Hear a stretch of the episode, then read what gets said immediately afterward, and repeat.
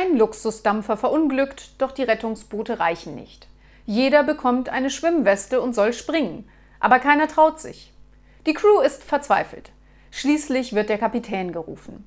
Dieser geht zu der Gruppe, die ängstlich an der Reling steht und redet mit ihnen. Dabei springt einer nach dem anderen ins Wasser.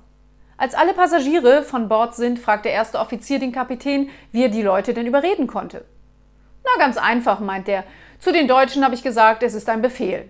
Zu den Franzosen, es wäre patriotisch.